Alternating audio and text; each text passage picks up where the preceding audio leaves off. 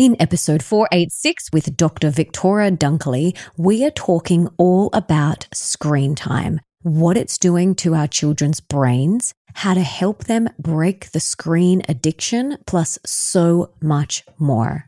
The Melissa Ambrosini Show. Welcome to the Melissa Ambrosini Show. I'm your host, Melissa, best-selling author of Mastering Your Mean Girl, Open Wide, and Comparisonitis. And I'm here to remind you that love is sexy, healthy is liberating, and wealthy isn't a dirty word. Each week, I'll be getting up close and personal with thought leaders from around the globe, as well as your weekly dose of motivation so that you can create epic change in your own life and become the best version of yourself possible. Are you ready, beautiful? Hey, beautiful, and welcome back to the show.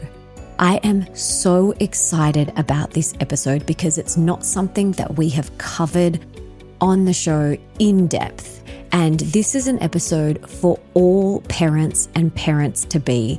You are going to want to listen to this with your partner and share it with all of your friends because it is such important information.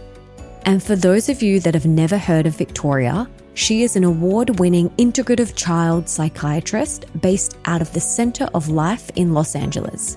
She is an internationally recognized expert on the impact of screen time on the developing brain and a leading voice regarding screen time's influence on misdiagnoses and overprescribing in children.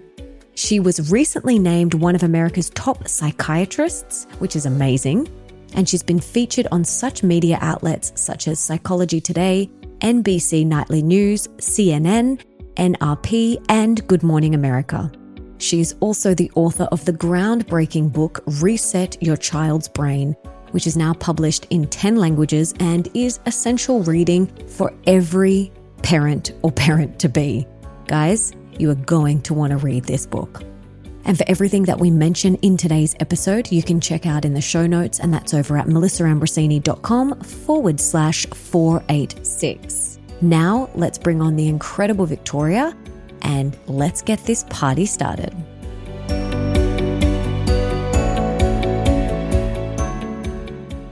Dr. Victoria Dunckley, welcome to the show. I am so excited to have you here. But before we dive in, can you tell us what you had for breakfast this morning? This morning, I had 2 fried eggs and tomatoes and a banana. It's my breakfast every day. I love it. I eat the same thing pretty much every day as well because it's just so much easier and it takes out that decision fatigue. Exactly. Okay, so you are an expert on talking about electronic screen syndrome, ESS. Can you please tell us what that is? Sure. So electronic screen syndrome is simply a way to describe when the nervous system becomes overstimulated from too much screen time. So what happens is every time a child picks up a screen device and interacts with that device, it actually triggers the fight or flight response in the brain. And as it turns out, this doesn't happen just by one mechanism, but by numerous mechanisms. So the reward pathways are intensely activated. There's a lot of sensory input going on, a lot of vivid colors. There's the rapid pace. And then psychological, content-wise, it's very stimulating. A lot of times people are multitasking, which is also, raises arousal levels. And then we have the radiation, which also research shows that it increases arousal levels or triggers that same fight or flight response. So what happens over time is the brain starts to react like it's in a state of trauma.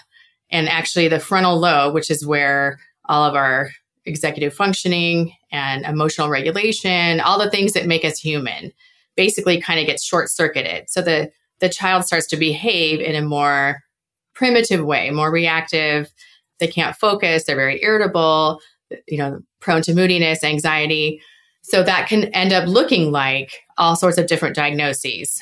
It could look like ADHD, anxiety, depression. So I named this electronic screen syndrome because I was seeing so many kids who were being misdiagnosed or whatever they had going on was a lot worse and they weren't responding to treatment. So that's kind of the background of how I came up with electronic screen syndrome. Okay. So at what point should parents be concerned or worried about it? Well, basically, if you understand kind of the physiology of what's going on in the brain, that tells you what to look for. So if you see a child who seems like they're dysregulated, they're not sleeping well, they're very sensitive to stress. So small little things will set them off. They can't seem to cope or plan or get their work done. Or a lot of times parents say, like, I know my child's smart, but they're not able to learn. So things like that are red flags. And even kids that aren't using screens that much, and even if kids are, well under the recommended level or limits of 1 to 2 hours a day, every child's different. So some kids are just more sensitive than others. Some of the kids I see only play once a week and they still have issues from it. So those are the kind of things that we look for. Does a child just seem like they're revved up all the time and not rested and not at peace? And then the other thing is, I really want to, one of the things I like to point out is that this is really different from tech addiction. It's part of the same process, but a child, this can happen much earlier on. So sometimes it certainly can happen if the child is addicted, but even children who aren't addicted, who say, my child can take it or leave it kind of thing, they can still become dysregulated. So we really have to think of screen time as being psychoactive. It's not just a benign thing, even if the content is, quote unquote, educational, or they're doing something creative. All of these, the brain doesn't care. It's still responding the same way. It's just overstimulating. It's an unnatural stimulus. That's really interesting, because a lot of parents will say, but it's educational and it's beautiful and inspiring, and very different to those, the video games where they're shooting and killing people and things like that. So you're saying the brain doesn't recognize the difference. It's all the same? Right. Well, certainly a violent video game is going to be worse psychologically than some of these other things. But all screen time, all activities are geared to keep the user on the screen. So they're employing all these different techniques to make it exciting, to make it beautiful, to make it compelling.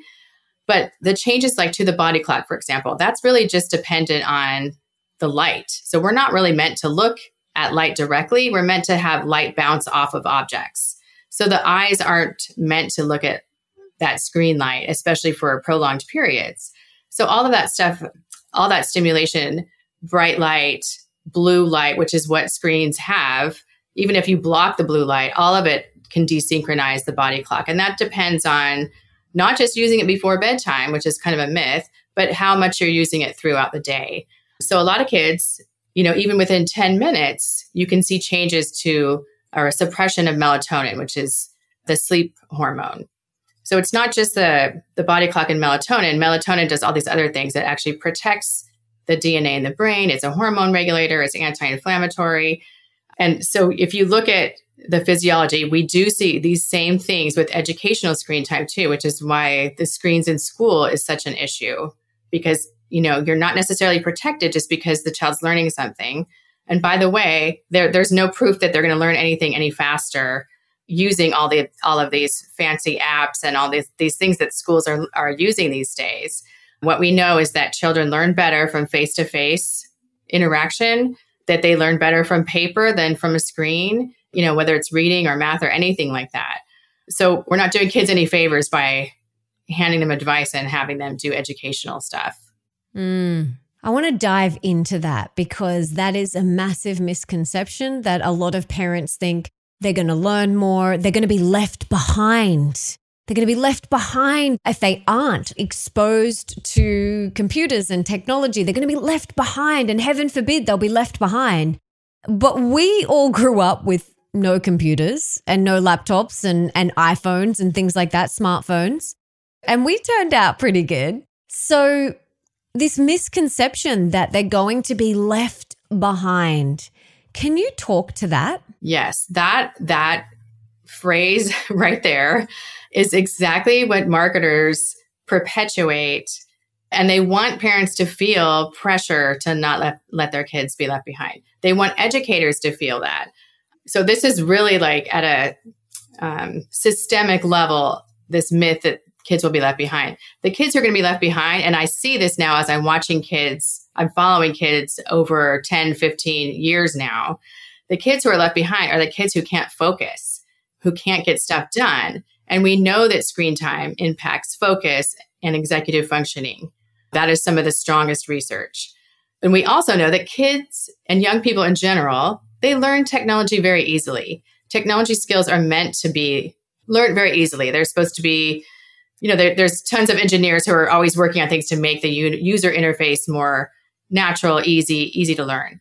You know, have you ever met a young person that's not good at using technology? You just don't see it. So even kids who are completely left off technology altogether, when they do jump in, they learn it very, very fast. And I've even, you know, and there's another idea that older people can't learn it either. And I've seen elderly people also learn technology. I also work with adults that have learning disabilities. They're all able to learn to use technology. So that's a myth that's perpetuated. Mm-hmm. I'm really glad that you said that, because it is this narrative that goes around and around, and it's not something that I subscribe to or that I believe in. And, you know, my husband and I joke, we have a 1.5-year-old beautiful daughter, and we joke that she won't be getting a phone until she's like 18, until she's like, I'm moving out, or if she does move out. Like, seriously, I'm like, I am going to prolong that as much as I possibly can. I am going to prolong it. You know, if it can be any later, I will do my very, very best to prolong that, and she'll be okay. She'll be okay. And I know there's probably lots of parents going, oh, how can you deprive your child of a phone? How could you do that? But to me, it's just the detrimental effects just outweigh the other things that it comes with. It just doesn't, you know, and, you know, we will most likely be homeschooling her. And we've got a beautiful, like-minded community here where all of us feel the same way. Like, we all want to prolong that as much as possible. I understand that it's challenging if they go to a school and all of their friends have smartphones and all of their friends have iPads and computers and all of these things. I understand that would be really challenging for parents, because they would come home and all of their friends are talking about a particular game. And I've heard this so many times where they come home, they talk about something that's happening online, and the child that doesn't have the phone feels left out. And that's really tricky, because you don't want your child to feel that. So how do we navigate that? Yeah. I mean, it's a tough question. I think when you stay away from it and you keep the kids off social media and delay giving a smartphone as late as you can, like you were just saying, that is the key. And the more families that do that, obviously the better. And it's starting to happen. You know, ironically, it's happening already in Silicon Valley here in California, where all of the tech companies are. There's another pocket down here, the Silicon Beach, where I'm also hearing the same thing from parents, because everyone's just more aware now. And there's families that have older children or young adult children who have gone through this, and if it's hell, like if their child is addicted to technology, and there's like, you know, the failure to launch syndrome about kids, you know, kids who are living in their parents' home until their late 20s, there's all these issues going on. So now I think because people are more aware of that and they're seeing it in their friends and family and neighbors, they are being more cautious. So I am hearing moms talk about a group of moms banding together and saying, we're just not going to give our child a smartphone, or we're just not going to let our daughters be on social media because it's so risky. And if you just wait, the child, yes, they may know here and there that, you know, something's going on, and they may or may not feel left out. But I think that the children who are really attached to the parents, who have a healthy attachment to the parents, that is the kind of the key to keeping the child feeling secure and still involved. It's the kids who already have a smartphone and then you try to take it away. That is, you know, much, much, much harder. So that's why, like, my main message now is really to parents, like, I really want to focus on prevention. And there's really, you don't want to rush childhood. They're only going to be young once. And then they're going to have their whole life to be like dealing with phones and computers and screen time. And it just, you know, we can't get away from it, but we want to protect their childhood and also protect their brain. So the brain is really still actively developing until the mid 20s. So it doesn't even make sense that we're asking young people to be able to control their usage when their brain's not even fully developed. Mm. That's a really good point. We're saying don't spend too much time on your phone, monitor your usage when they haven't even got a fully developed brain. It's crazy that we're asking them to actually do that. And that skill of like controlling your use is a skill that's developed in the frontal lobe. And that's that same skill that's getting undermined by screen time. So that's the irony. It's like brain-wise, we can't expect kids to be using devices and just say, oh, they need to learn how to control their use. It doesn't make sense from a neurophysiological point of view or a developmental point of view either. So it's much better to protect the brain as long as you can and develop that impulse control and self-discipline. And then that translates into being able to control their use in all, in other ways too, not just technology, but eating right, exercising, all of those other things. It's about protecting their brain and protecting their childhood.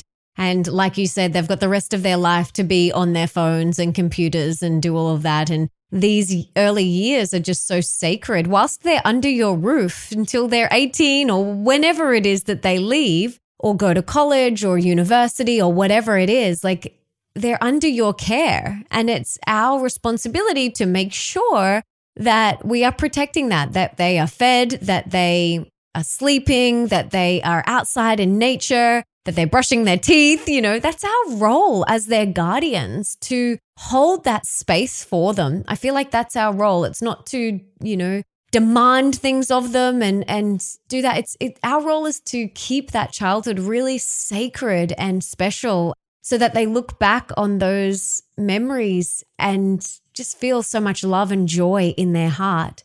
And, you have spoken about how electronics can contribute to misdiagnosing different psychiatric disorders in children. Can you talk about that?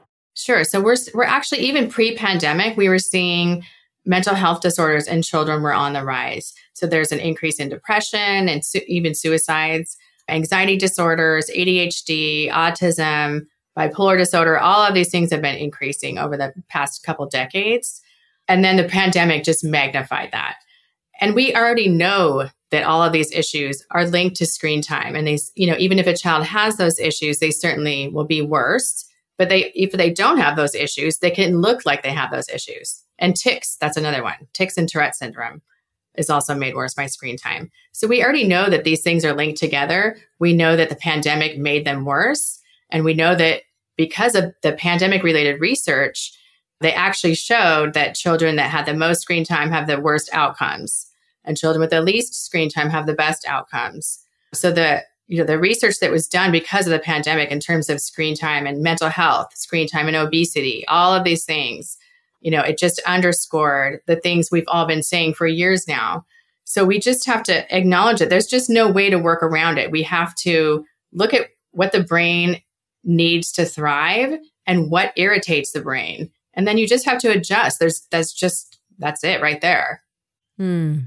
So where do we begin? You've spoken about it affecting our mood, our brain, our focus, our behavior. It even affects our social skills. But for someone listening who recognizes that their child is having a lot more screen time than they would like, it is a lot trickier to take this away from them, especially if they've had it. You talk about doing a screen fast. Like, where do we begin to start to recreate a different relationship with screens for our children, especially if they've been addicted? Yes. So I really do advocate the screen fast. It's a 3 to 4 weeks screen fast. It's really the gold standard. So I know a lot of times people say, well, I just want to try to cut down. And I say, okay, try to cut down. But if you're in the same, saying the same thing in 3 months from now, just do the screen fast. Because once these systems, the body clock, all the biorhythms, the dopamine pathways get hit really hard because it's so stimulating. The reward pathways get overstimulated, and then they become desensitized and they don't work anymore. So then the child's can't engage them in other ways. And the stress hormones increase. And this is not just fight or flight hormones, but also cortisol, which is the chronic stress hormone. So it's really hard to reverse these things just by cutting back. It does help to cut back. I don't want to say like, don't try, but to really reverse all of these things and reset everything in the nervous system, you really have to pull all that stimulation away. And also, immediately the child will start sleeping better. Their mood's better within a few days, especially in young kids. You can see within a few days, a big change. Even in teens, though, by the second week, you'll start to see a big difference. The parents always say, oh, they're smiling more, they're laughing more, they have better eye contact, they're more relaxed, they're coming out of their room more. You know, it's really dramatic. You can see kids start reading. You know, I have see a lot of boys and the parents are like, oh, he doesn't read, he won't read. And then all of a sudden they start reading, or they're more interested in reading. They play outside more. So all of these things start to happen. But the other thing about the screen fast, what happens is the child actually goes through like a grieving process because it's gone for so long that they accept it. You know, they get mad. There's, you know, they do bargaining. They go through the grieving process, and then they come to acceptance. And once they get to that acceptance place, then the mind just starts to blossom, and they realize, okay, well, I'm going to be bored if I'm just sitting here. So they start to do something. But we also do a lot of planning during the screen fast, like in terms of activities, because, you know, we don't want kids to feel anxious, and we don't want parents to feel like, oh my gosh, what's going to happen? Or we don't want parents to give in. So we plan the whole 3 to 4 weeks, you know, plan out, especially the first week or so, activities, you know, just make sure that the day is structured. But we want to really make sure that the child is spending time with the parent, because that one-on-one time actually helps rewire the brain. Bonding actually rewires the brain and protects against tech addiction. And we want to make sure that the child's getting plenty of exercise and outdoor activities. Parents may need to host like play dates or social activities just to make sure that it's screen-free. It's helpful to do it with another family if you can talk another family into it, but I have plenty of families that just do it on their own. And then the other thing that happens is a lot of times parents will say, we're having so much longer conversations, you know, and the parent becomes more aware of their own screen use. And that's part of it too. It's like the whole family really has to do it together. They may not have all the same rules, but they have some rules, and that helps the child feel like they're not being punished, and that it's a family endeavor. So when all of these things are in place, not only do all of their mental health issues improve, but they start developing different habits, and the whole family starts interacting differently. So at the end of the fast, you can, you know, we have like questionnaires and stuff to see like, are they actually reset? Is their nervous system reset? Are they regulated? Do their grades go up? Are they sleeping more? So we kind of try to quantify things as much as possible. And then my hope is that they always just continue being as abstinent as they can for as long as possible. But some parents want to try to reintroduce. So then we just do that very slowly, like just a little bit on the weekend. And whether to reintroduce or not, it's really, you know, dependent on what are the risk factors going on. Like a child who's really addicted, it's probably not a good idea to reintroduce. Or a child that has autism and they started talking, you know, it's probably not a good idea to reintroduce. So you have to really look at those things carefully. And why does the parent want to reintroduce in the first place, you know? So a lot of times parents will have a learning curve at that point, and they may need to pull back again or do another fast. But, you know, at least it's a journey. Yes, absolutely. So how do you navigate that if they're at a school where they use electronics? Do you have to wait till the school holidays? How would you propose someone navigates that? That's the $1 million question. I think it used to be that there was, you know, some kids might have a little bit going on. Now it's like almost everybody has screens in school going on. So we try to figure out if any of it can be eliminated easily. So that's the first order of business. In some cases, we ask all the teachers, like, can we just do paper assignments? Can the child opt out of one-to-one, you know, device programs? Some schools will allow kids to do that, and some schools resist. Sometimes I'll say, this child, we're trying to do a 4-week screen fast with them. Would you be willing to be on board and, you know, have them not do screen time for these 4 weeks and see what happens? Sometimes the school, if the child's struggling in school, they may say, hey, okay, well, we'll do it, especially with younger kids. With older kids, sometimes we just do things like, you know, this child's not going to do their homework on the computer for the next 4 weeks because I want them to get some sleep. This child can't sleep. They're depressed. They're anxious, whatever. And if the school still says no, I've had families just say, you know what, my kid's just not going to do their homework that during those 4 weeks. Or if they don't get it done during school, it's just not going to get done. There's different ways to handle it. I do always encourage parents to talk to the school, talk to the teachers, get rid of what you can, bring it up, because the more parents bring it up, the more likely the school will eventually make a change. I think in the past, schools, their knee-jerk response was just to say, no, we can't. Now, because of all the research that's come out showing again and again and again that screen time is linked to all these things, and also showing that schools that have the least amount of screen time have the highest standardized scores and vice versa. So I think schools are a little bit more open now. And there's also a lot of research showing that light at night, like having to use the computer for homework and things like that, there's a very tight association between that and depression and suicidal thinking. And we know that there's a huge suicide crisis going on right now. You know, even before the pandemic, it was on the rise. Now it's really high. So we have to look at these things closely. And if we can't be forcing kids to do homework on the computer at night, especially if they're depressed. So I just always encourage parents to say something to the school. If they can find other parents to say something together, that can help too. But just, you know, use your voice and keep asking. Mm-hmm. This is your child's health, your child's physical and mental health. So you are paying to go to that school. Well, not every school you have to pay for, but, you know, a lot of people are paying to go to that school. You deserve to share your thoughts. And don't be afraid to do that. Don't be afraid to speak up and to say, hey, can we try this with my child? Or is there anyone else that wants to try it? Or maybe you get a few families that want to try it. I think that's a really great thing to do. If we ever need to look at our computer or phone in the evening, we have our blue light blocking glasses that we use. And we also have flux on our computer, which takes out the blue light in our computer, and then we put on night mode on our phone. And flux and night mode are actually on our phones and computers all day long. So I don't have to worry about flicking it. It's just on. So there's never any blue light when I'm looking at my computer or my phone.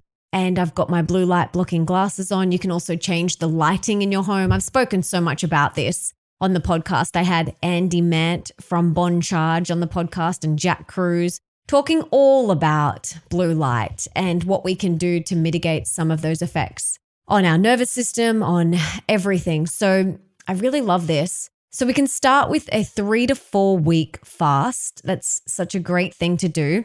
Can you just talk about how or if there is any difference between, you know, passive screen activity like watching TV compared to gaming and things like that? Is there a difference, or is screen time?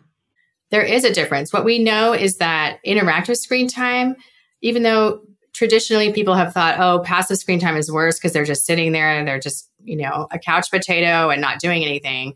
At least if they're interacting, they're using their brain. But what I was seeing was that kids who were doing interactive screen time were much worse. And now we have research showing that, yes, that's true.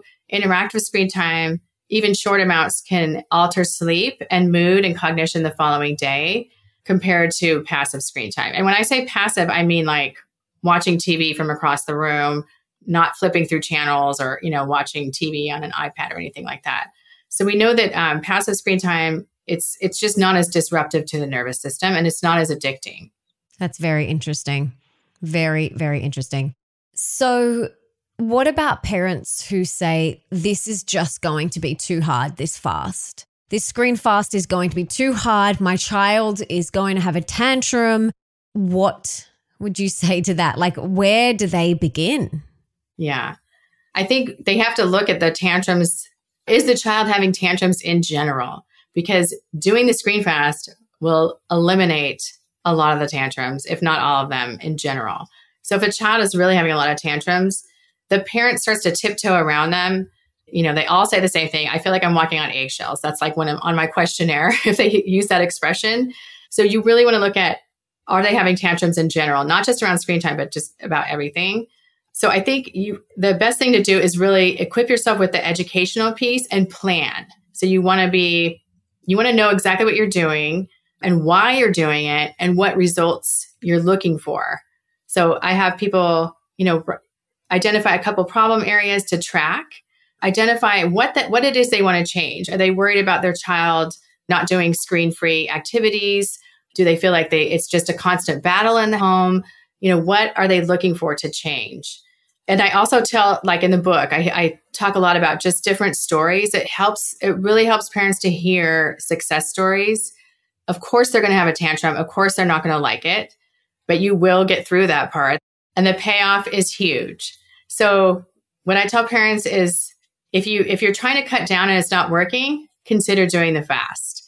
In the meantime, try to at least have a few days. See if you can go screen-free for a few days. Make sure there's no devices in the bedroom. That's a huge one. A lot of times families are letting their children go on their devices before school, and you're really like zapping their mental energy before they even started their day. So you could try getting rid of certain habits like that.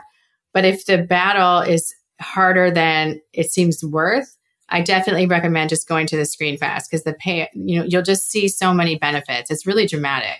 So let's talk about a teenager. What's a healthy dose? Like, how much is a healthy dose for them with their phone and then with their computers? What do you recommend? So for teenagers, it's really hard. And it's just becoming harder. I think it differs from child to child, but it's really like saying, like, what's a healthy dose of junk food or caffeine? There's really not a healthy dose in my view. And also, we know that young people, like we don't recommend giving caffeine to young people, including teenagers, because we know it doesn't agree with them. So if you think of screen time as a stimulant, you're really asking, like, how much of this dose of a stimulant can this teenager tolerate? Well, they're going to be able to tolerate it a lot better if they have the screen fast. And I know I keep circling back to that, but sometimes if the nervous system is revved up and irritated, they're not going to be able to tolerate it at all. And other kids, I see them that they may be able to tolerate it.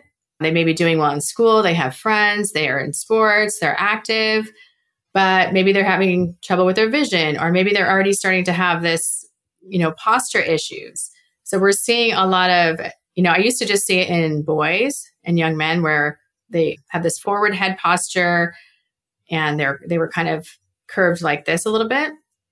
And now I'm seeing it in younger and younger kids. I just saw a second grader with it, and it's just so, and I know it's from school. It's very depressing.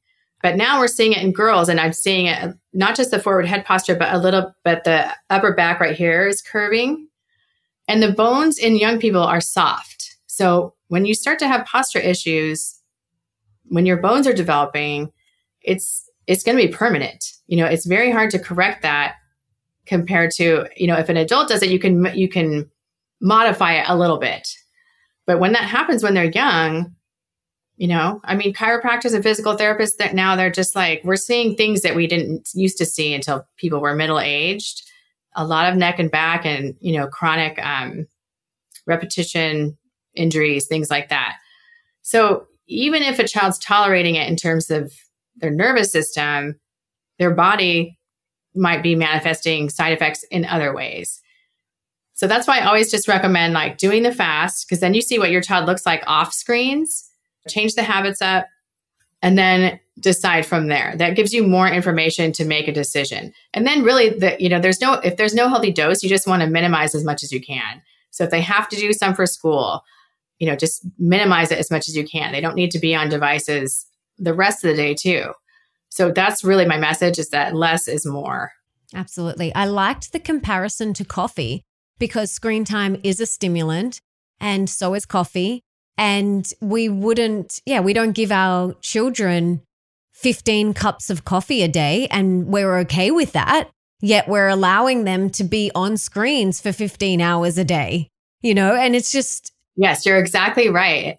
And the scary thing is, the imaging studies that look at tech addiction, video game addiction, internet addiction that we have on young adults, so teenagers and young adults, it's scary. There is actual brain damage going on that looks very similar to drug and alcohol damage. So it's really even, it's more like an amphetamine than caffeine.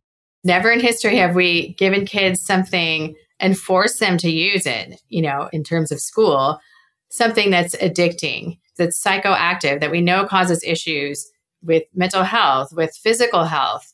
So, you know, if we want to really look at the future of our children, we really have to have a more serious conversation about letting kids do a lot of these things in the first place until they're adults.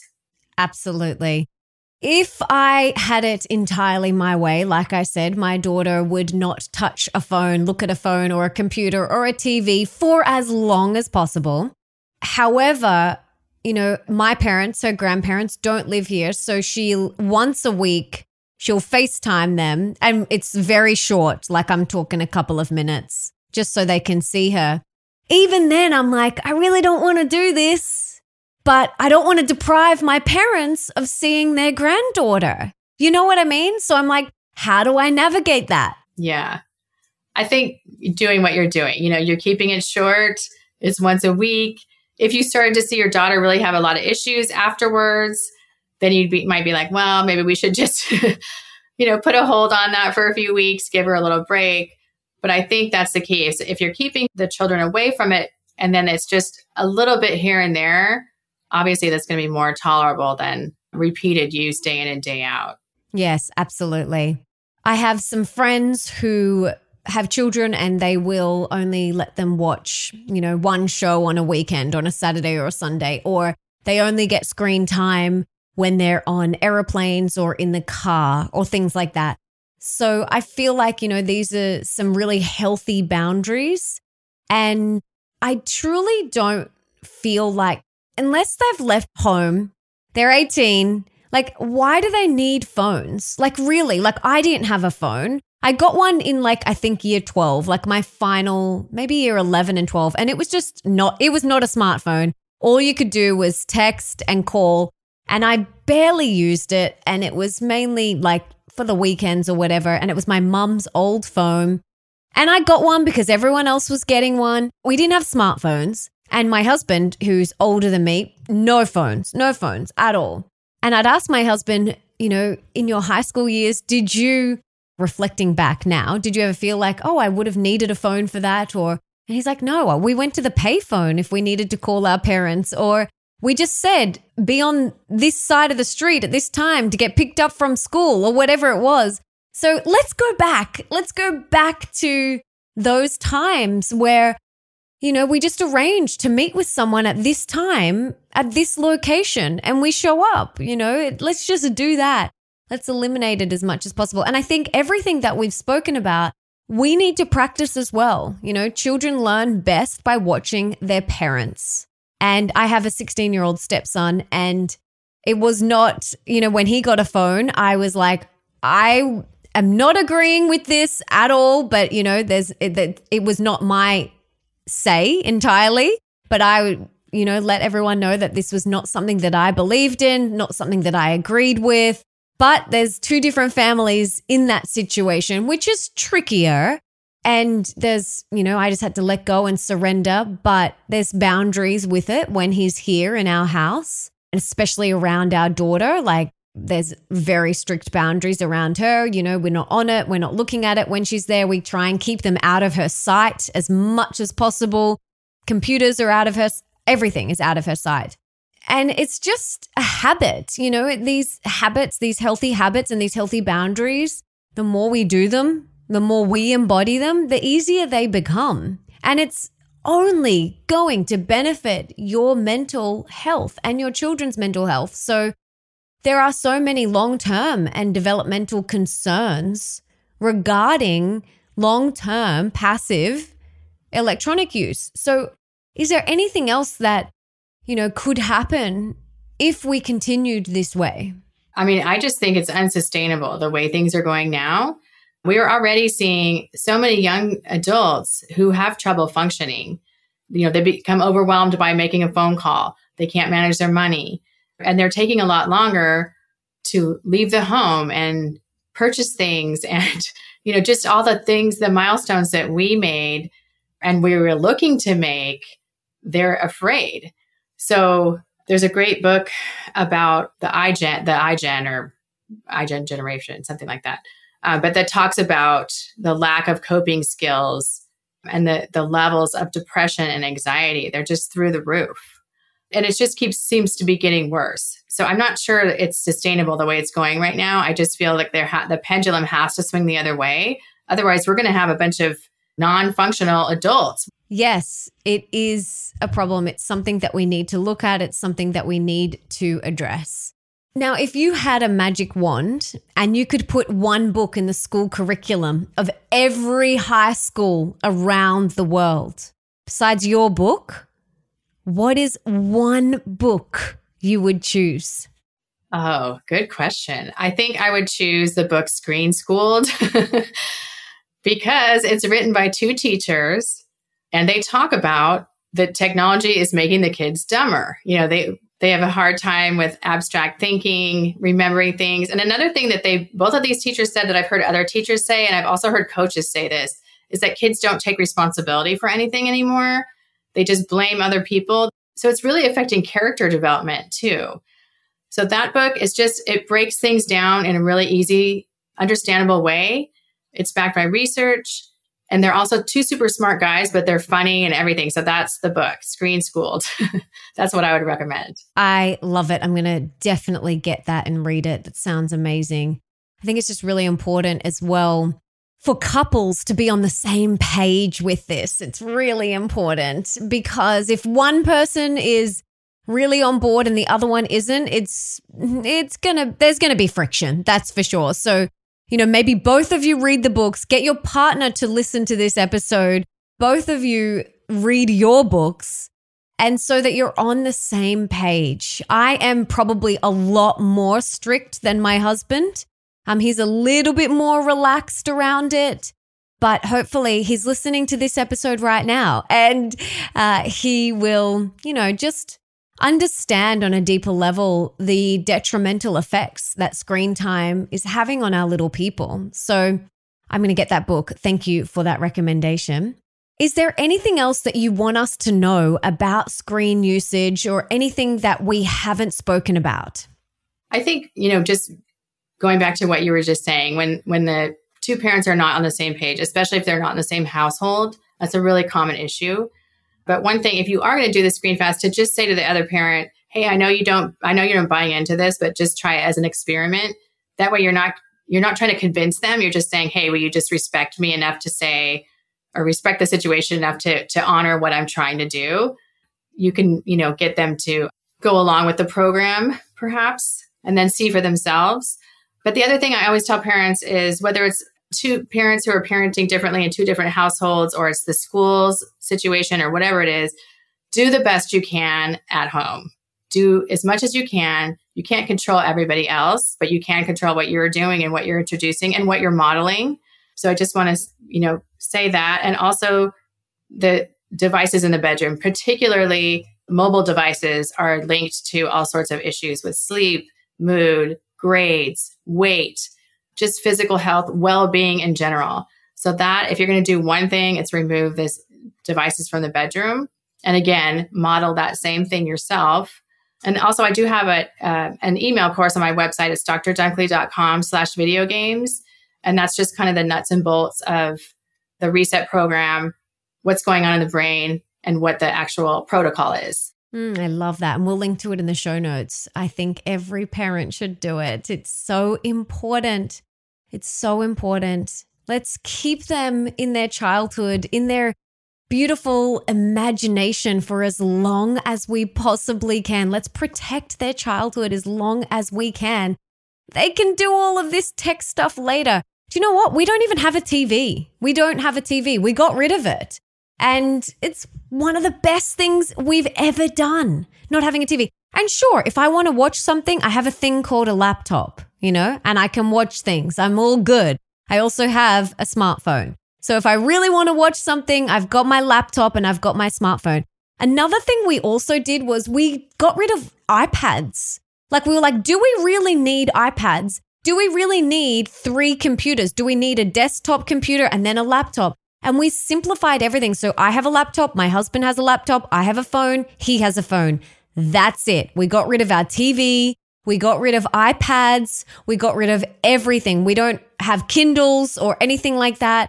So we just got rid of everything that we didn't actually need for our work. Thank you for bringing that up, Melissa, because that is a huge, the iPad is like the bane of my existence. I just see, it just causes so many problems so fast and it's so hard to give up.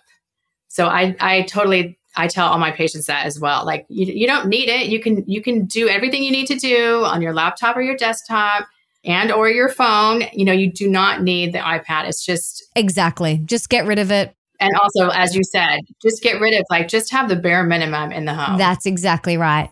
And for us, we hardwire our computers in so we don't have Wi-Fi on in our home. So my laptop literally stays right where it is. I don't take it to any other room in the house. It stays in my office, hardwired in. Obviously, I take my phone if I'm going into other rooms, but my computer stays here. So, and you know, this is my office. My daughter doesn't come in here. So she doesn't often see laptops. She does see our phones, which are 98% of the time they're on airplane mode and they're out of her sight. But you know, there's still room for improvement and I'm always wanting to be better and I'm always wanting to do more in this area because I have read, you know, the books. I've read your work. I know what it's doing to their brains. And so it's our job, like I said at the very start of this, it's our job to protect them, to protect their childhood, to keep them healthy and thriving. And this is our role and it's my job. So you have really inspired me to step up my game even more. I'm going to share all of this with my husband and just, you know, step it up a little bit more. And I just want to thank you so much for sharing this today and all of the work that you're doing in the world. You're helping and you are supporting so many parents and you are helping so many little people. So what can we do to support and help and serve you today? Well, I think just really checking out the email mini course on my site. I also have a blog on Psychology Today called Mental Wealth. And I think I have more than 50 articles that are just on screen time. And there's, you know, everything from tics to ADHD, bipolar disorder. So that's a good resource as well.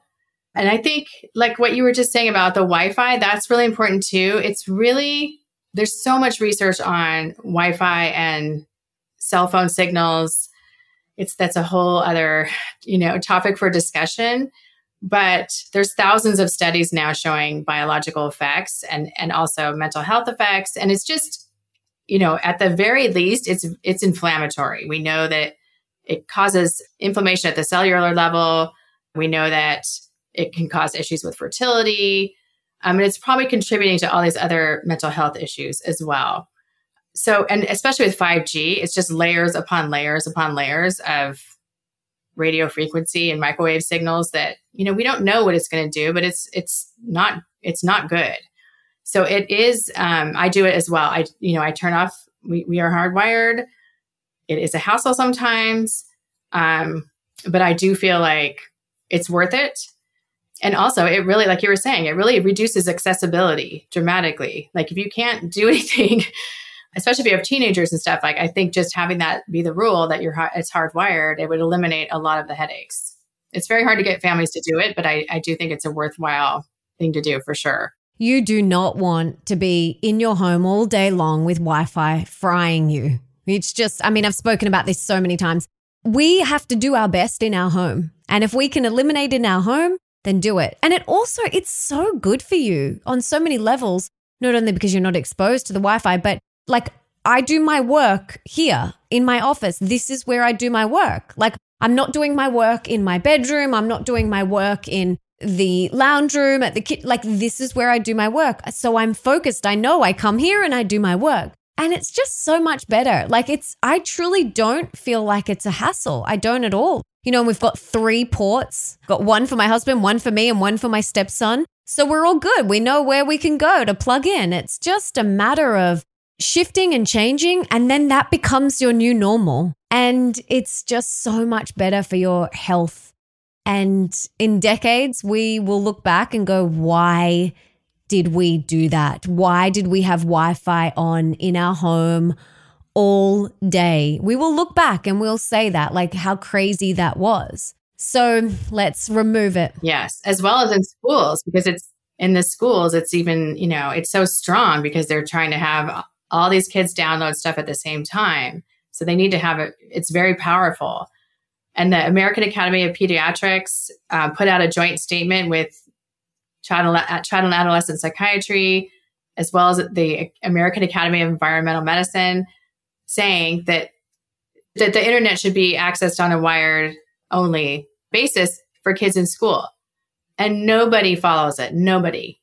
It's like it was a huge thing that these three different organizations came together and put out this statement, and no one follows it, which is it's a travesty. It's crazy. Why? Because you have to get a few extra chords? Yeah.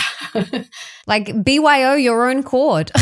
I mean, it's faster. It's more secure. There's so many reasons to do it. You know, it's unfortunate. Yes. But we can start changing the narrative. We can start speaking up, using our voice. You know, this is one of the reasons why I want to homeschool my daughter, because I don't want her sitting in a room blasting her with Wi-Fi from 8 till 3 every day. Like, I don't want that. I don't do that myself. Why would I do that to my daughter? I know. Like, it just doesn't seem right. Yeah. And especially if you have a child with special needs, it's even more important because they're more prone to inflammation. Their blood-brain barrier is more leaky. Their gut is more leaky. So all of those signals, they're more vulnerable to all of those things. So it's especially important for children with special needs, especially autism. Yes. I want to encourage everyone to get your books, read your articles, and just educate yourself. Pass this on to your partners. There's so much information out there on this and on the detrimental effects of screen time. So just educate yourself, and then you can make the best, most knowledgeable decision for you and your family. So Victoria, thank you so much for being here, for sharing, for all the work that you do in the world. I'm so grateful. Thank you so much. Thank you, Melissa. It's been a pleasure. This episode has inspired me so much to just clean up my digital hygiene even more. There's always room for improvement for me personally. So this has really inspired me to just up my digital hygiene and be more mindful about my use of my phone in front of my daughter, because they are watching everything that we do. Children are watching everything. They are little sponges. They copy, they watch everything that we do. So it's really inspired me to just do better. And I hope it's inspired you as well. And if you loved this conversation and if you got a lot out of it, please subscribe to the show and leave me a review on Apple Podcasts, because that means that we can inspire and educate even more people together on this really important topic.